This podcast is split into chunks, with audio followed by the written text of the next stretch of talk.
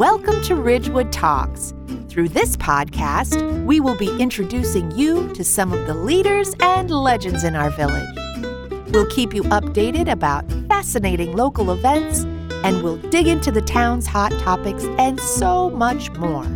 But first, let me introduce myself. I'm Jeannie Johnson, the founder of Ridgewood Talks and Ridgewood Walks. The goal of these initiatives is to create a kinder, more connected, and more vibrant community. I'm thrilled to be co hosting this podcast with my good friend and all around wonderful guy, Jordan Kaufman. We look forward to meeting with you weekly and hearing your thoughts on who and what you'd like to learn about in our beautiful hometown. Enjoy this episode.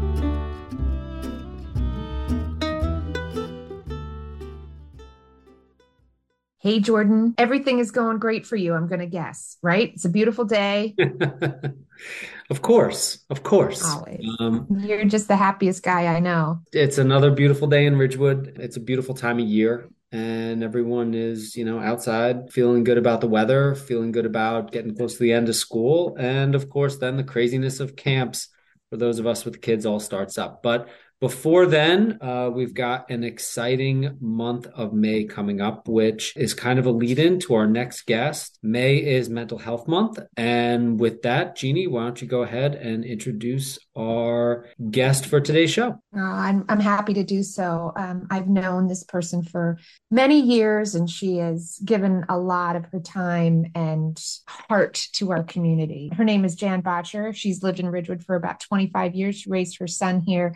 Uh, she had a long career in finance and marketing and retired in 2008 and began increasing her time as a volunteer for a number of organizations here in Ridgewood. And she was named to the Village of Ridgewood Stigma Free Task Force in June of 2019, which was a critical time for people just, you know, teeing up to the pandemic. And so Jan has involved with Stigma Free since then. And you know, Jordan, we did that episode, I think it was in December, and we talked to um, Michael Tizzoli, and it was just coming up on Mental Health Awareness Month in January, too. So, Michael did a great lunch and learn over at World Flats, and we talked a lot about the issues that we want to talk about today. But honestly, I'm so thrilled to have Jan on the show today because I want to get a better understanding of what stigma free is and what we can do to help bring awareness to this wonderful initiative that I believe was started.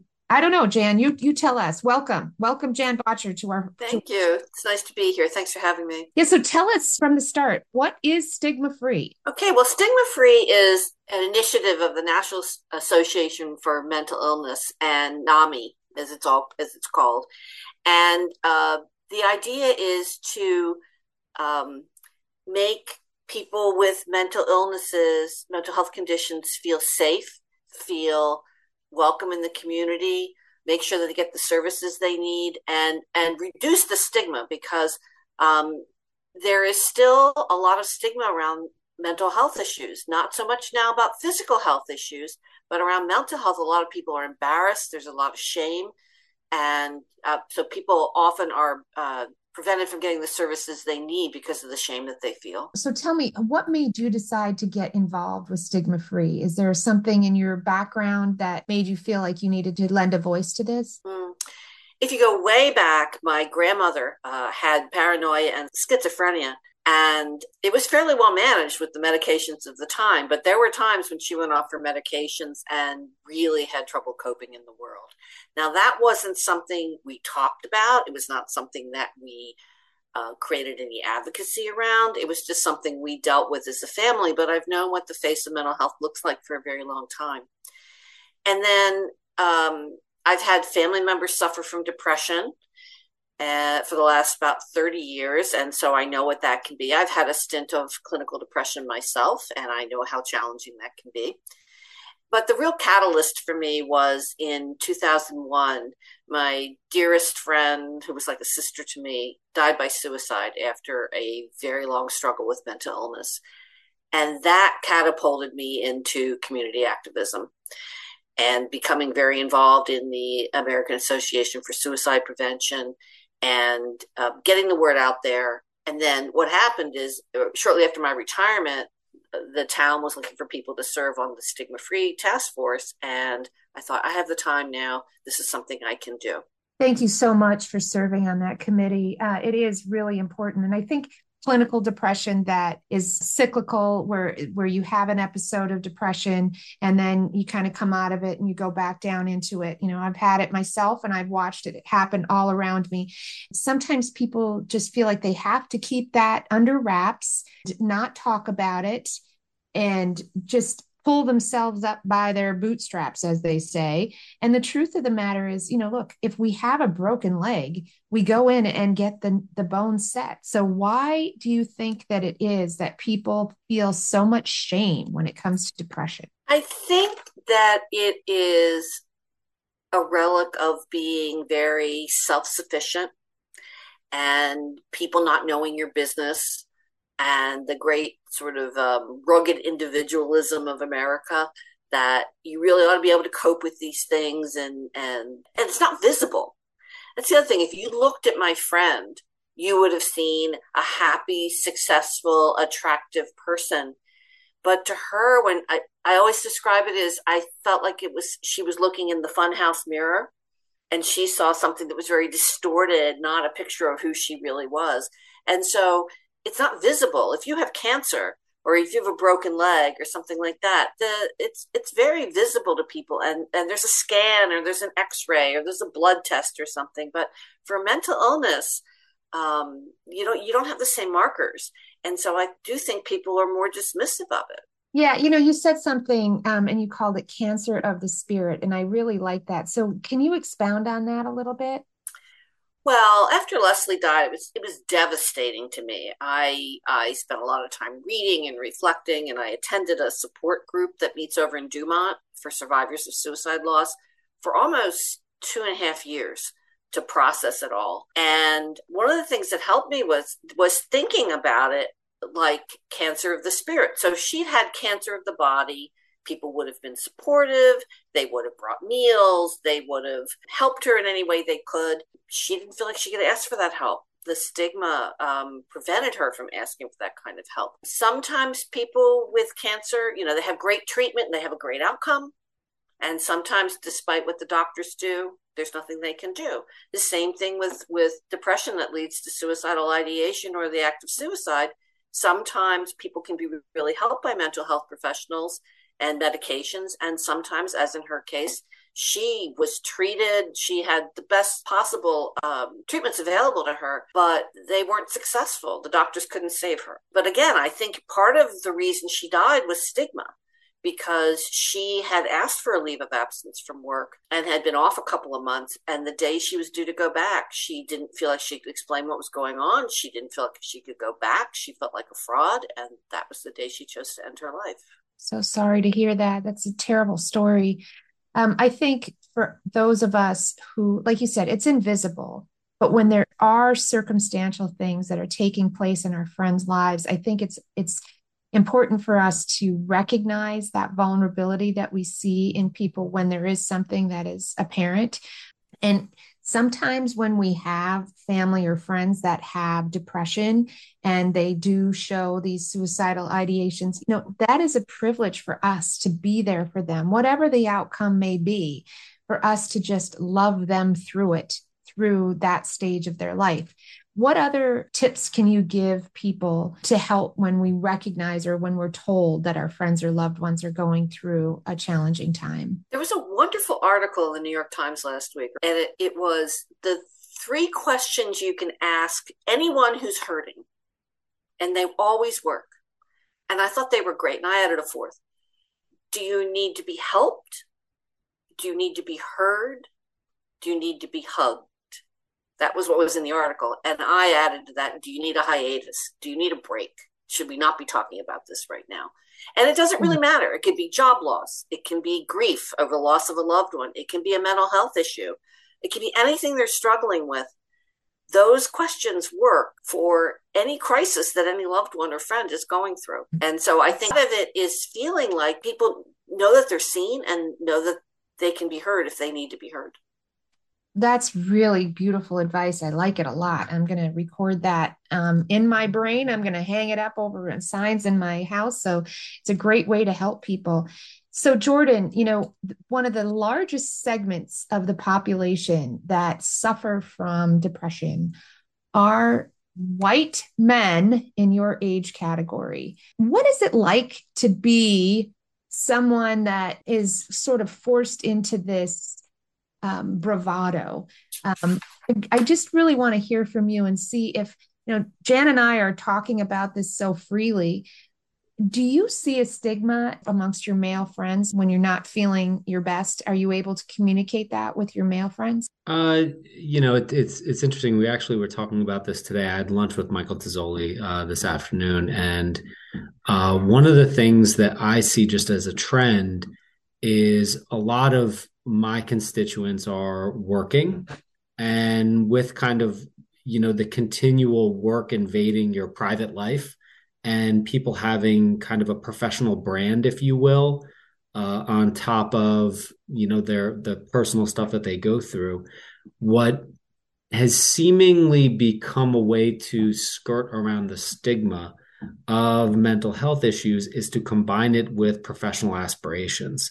So there's been a little bit of an uptick in professional coaching for individuals who are working and that coaching when you look at it, sometimes can seem very mental health oriented, dealing with time management, dealing with stress in a constructive way, finding healthy work life balances. And even if you listen to TED Talks associated with professional advice or anything like that, it tends to have a mental health component to it. So, in some ways, as we talk about stigma, and, and I'd love to get Jan's thoughts here on how creating less stigma around mental health also includes making mental health part of a regular conversation not only when we're dealing with oh i'm, I'm feeling upset depressed or uh, alienated in these particular cases but it really plays a role i feel in kind of everything we do every day of our lives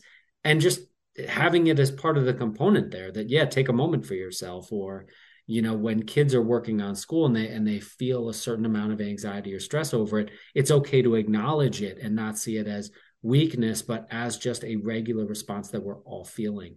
So i, I don't know jan how that you know the, the way that you know maybe part of losing that stigma is not just paying homage to all that you know we should be paying homage to with respect to uh, mental health and, and how it can have a positive impact but also just making it part of that everyday conversation. Is that is that something that's part of the mission that you guys have?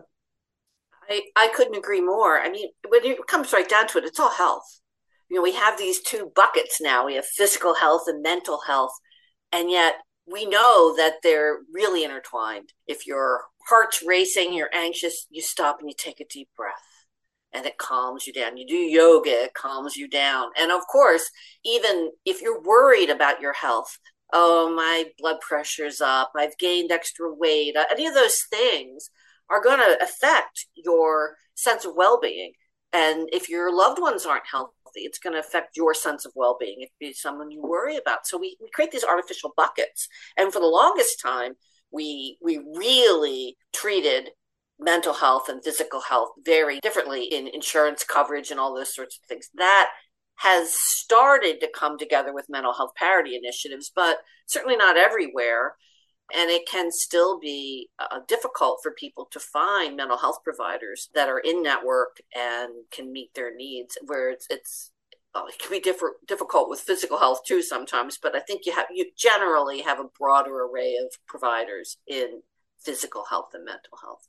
You know, one of the things that's concerning for me is that we're so fortunate to live in a community like Ridgewood where we have these stigma free initiatives, and there's a lot of the stigma free initiatives all around Bergen County. But I think about some of the underserved communities where First of all, they don't even have access to health providers. That's a concern. Can you speak to the, the underserved communities in Bergen County? What do they do? Where do they go to get services? That is an excellent point. And I think the barriers to services are the barriers to everything in these underserved communities, economically disadvantaged communities. if you have to think about dealing with a, a, a big bureaucracy, a, a, a utility or a, a healthcare institution, we pick up the phone and we call, or if we have to go in, that's fine. We have a car. But imagine if you had to take three buses to do that. Imagine if you had to take time off work and you didn't get paid when you were on hold with these people. Um, that is some of the barriers that people face. Uh, if I want to go, not only have to find the money for the copay, I have to find somebody to watch my children when I go, or I have to drag them on the bus with me. And so everything just makes access that much harder. And I have a little telling story. I have a, a family that really struggled in a lot of ways that I help. And the other day I was saying, oh, you know, you really guys, you guys should be thinking about life insurance. You could get a little bit of coverage for not very much money, a couple hundred dollars a year.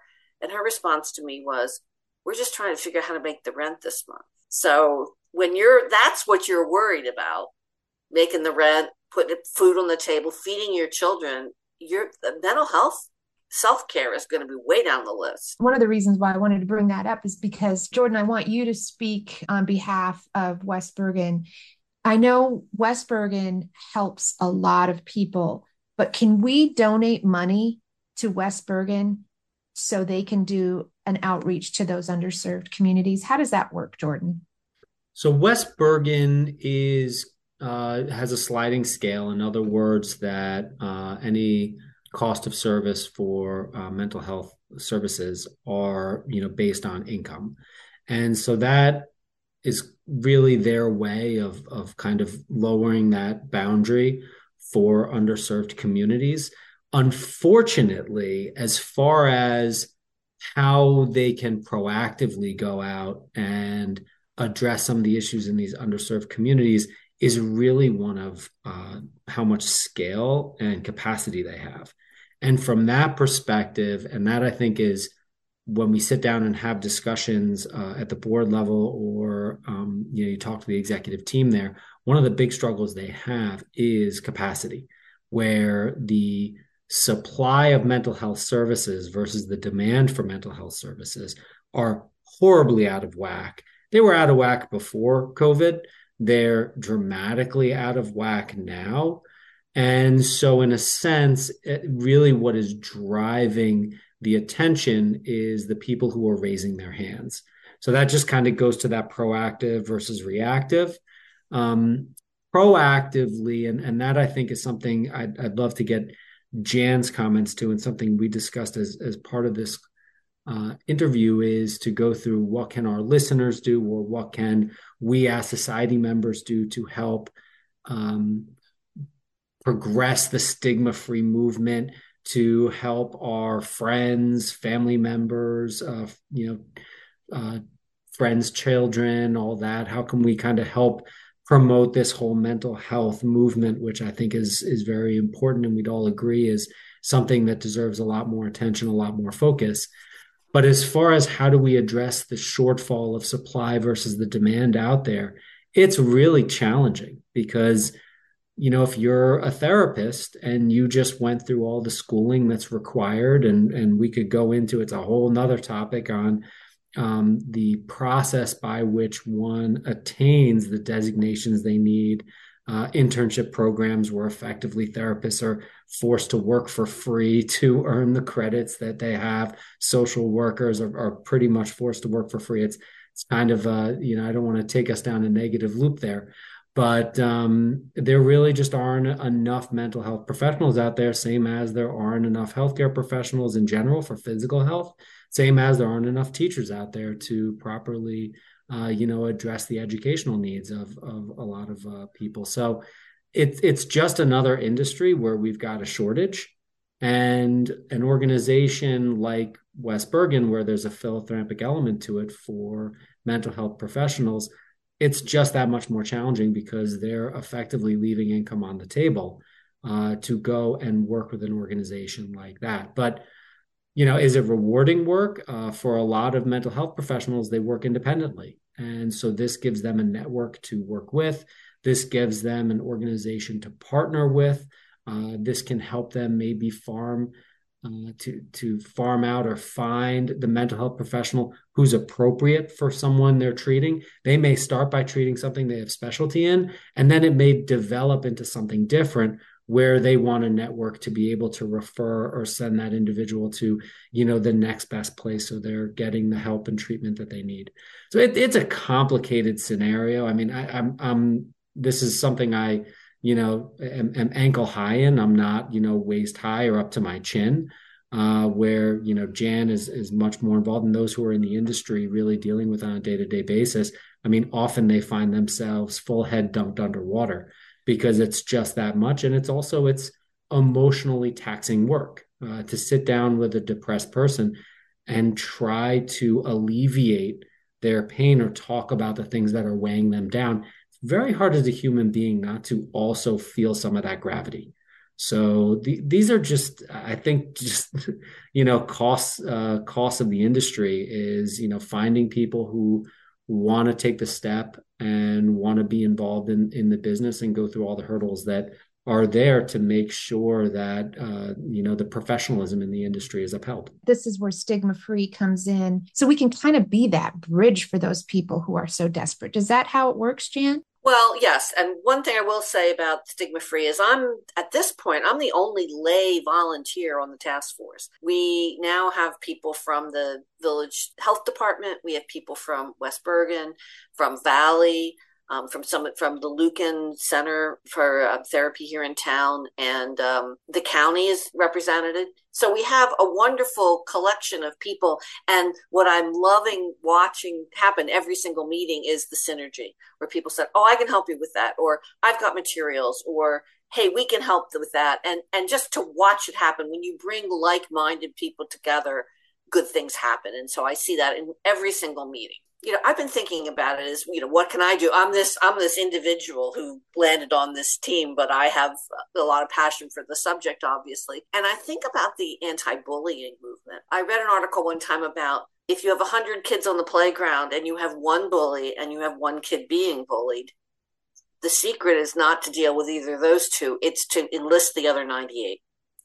And so, how can we create upstanders people who will volunteer, who will reach out, who will try to short circuit behaviors that aren't conducive to people's mental health. So it could be it could be things like I talked about before the 4 H's.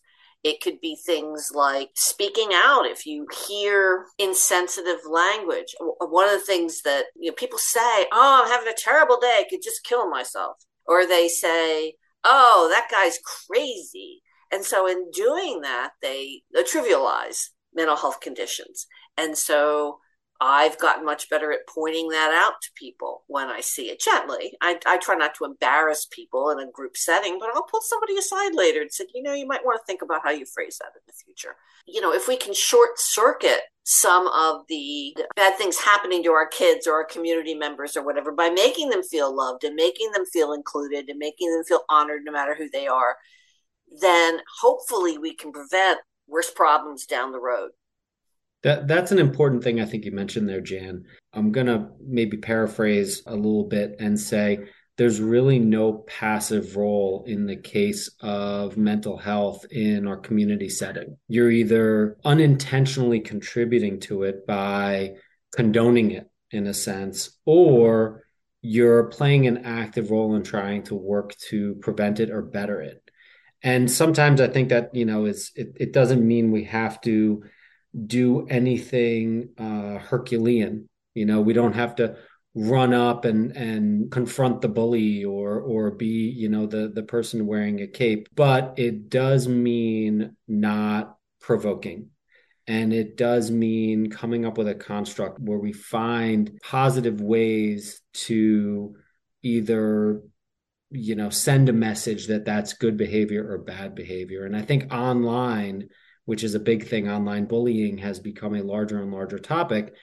And you know you see people making comments online and then you'll see someone like it or not dislike it or not address it and say that's not constructive talk. That's that's bad talk.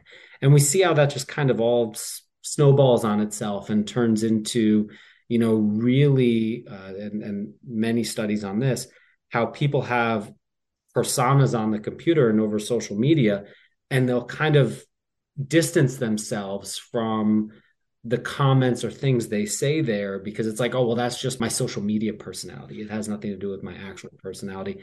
And it's it's just so warped when you hear someone talk about it as if it's not the same as them being in any social circle you know using that same kind of language I, I don't know if that's something that also plays a big role in the stigma free task force that you guys think about that that social media aspect we do talk about it, but that hasn't been a strong focus for us. I'm going to go back to something you said early, which is it's hard to expect people to jump in, and it is hard to jump in. And I don't think anybody should do it at the risk of their safety, either their, their physical safety or their mental health. But sometimes it just takes taking a deep breath and saying, "Not cool, dude the Tyler Clementi Foundation started the Upstander Pledge, and it says, I pledge not to remain a passive bystander, but rather be an active upstander when I witness bullying behavior. And then there's a whole list of things that you commit to doing, you know, interrupting people when you're seeing bullying behavior and report what you see and also just to reach out to the person who was targeted and let them know that bullying is never okay and help validate how they feel when after they've been bullied. So uh, to choose words and actions that show respect and kindness and compassion for all people and always make everyone feel safe and included and then you commit to being an upstander at all times. So, Jan, I, I want you to tell us a little bit more about uh, Mental Health Awareness Month in May. Okay. In some ways, every month is Mental Health Awareness Month. But again, NAMI has come up with a theme. The theme this year is more than enough. The idea is to affirm that no matter who you are, everyone is inherently worthy of love, life, and healing. And it that is true no matter what they look like, no matter where they are in their journey, no matter what they are or aren't able to do. And so um, there's programming and information at the NAMI website, that's NAMI.org, about some of the steps people can take and uh, some of the programming they have. There's always great reading on that website. Again, there's that kind of programming going on every month, but I think it's turned up a notch in the month of May. So, Jan, tell us too are there any events taking place? How can we get involved? What are we supposed to do? I think that everybody can find their local mental health organizations if you don't know what they are. Like if, if West Bergen or Care Plus or some of the others don't come rolling off your tongue, just search mental health provider in your zip code and it'll come right up. And then follow those pages because there's so much going on. The Village of Ridgewood, or if people are not don't live in Ridgewood, uh, their town has a wonderful website about stigma free resources and stigma free events. The village websites through the health department. And so there's not only the mental health awareness programs, but there are also wellness programs, yoga, exercise, walking challenges, that sort of thing. Because again, physical health and mental health are all intertwined. I encourage people to look for all the resources in their community because they are out there. And the first step is educating yourself as to what the issues are and then what programs and resources are available and asking people to come along with you. And this is actually one place you can help us out. You have 3,000 followers. The Village of Ridgewood Stigma Free page has 300. Now, I have a hard time believing that only 10% of your listeners are interested in mental health issues in the community. So I'd love a shout out from you to the people who follow you to say, "Hey, follow the follow the stigma free uh, Facebook page and website, and that's a great way for you to learn about what's going on in the community in this area." Oh, that's great. That's a really good idea. And I also think just, you know, one of the most important things that we can do, just human to human, is just recognize when someone is feeling vulnerable and to validate that instead of shaming someone for not being strong at that particular moment. I think that's mm-hmm. just human compassion goes a long way. And I really want to commend you. Like you said, you're the only layperson on this stigma free task force in town. So thank you for all the effort that you put in there. And go back to your team and tell them how much we appreciate what they're doing. I know you guys march in the 4th of July parade. I see stigma free banners up around town too. So just keep up the good work. Thank you. Yeah, we've we fielded a team this year to walk in the suicide prevention walk that AFSP runs. And so we get together as a team, we table at various events. Um, we're going to be tabling at a, at a mental health symposium in May. And so the health department is willing to come out and talk to people and um, help not only with mental health issues, but also give them a plug for their physical health stuff. For example, I'm a member of the Unitarian Society of Ridgewood, and they came and tabled one morning after service and talked about all the various programs that were available, both physical health, mental health. They had COVID testing kits they gave away, and they would love to do more outreach in the community for religious organizations or fraternal organizations, um, social organizations, whatever. So Thank you so much for that. And thank you for coming on our show today. We really appreciate it. Thank you. Thank you for having me. Thanks so much, Jan. Thanks for all the work you do.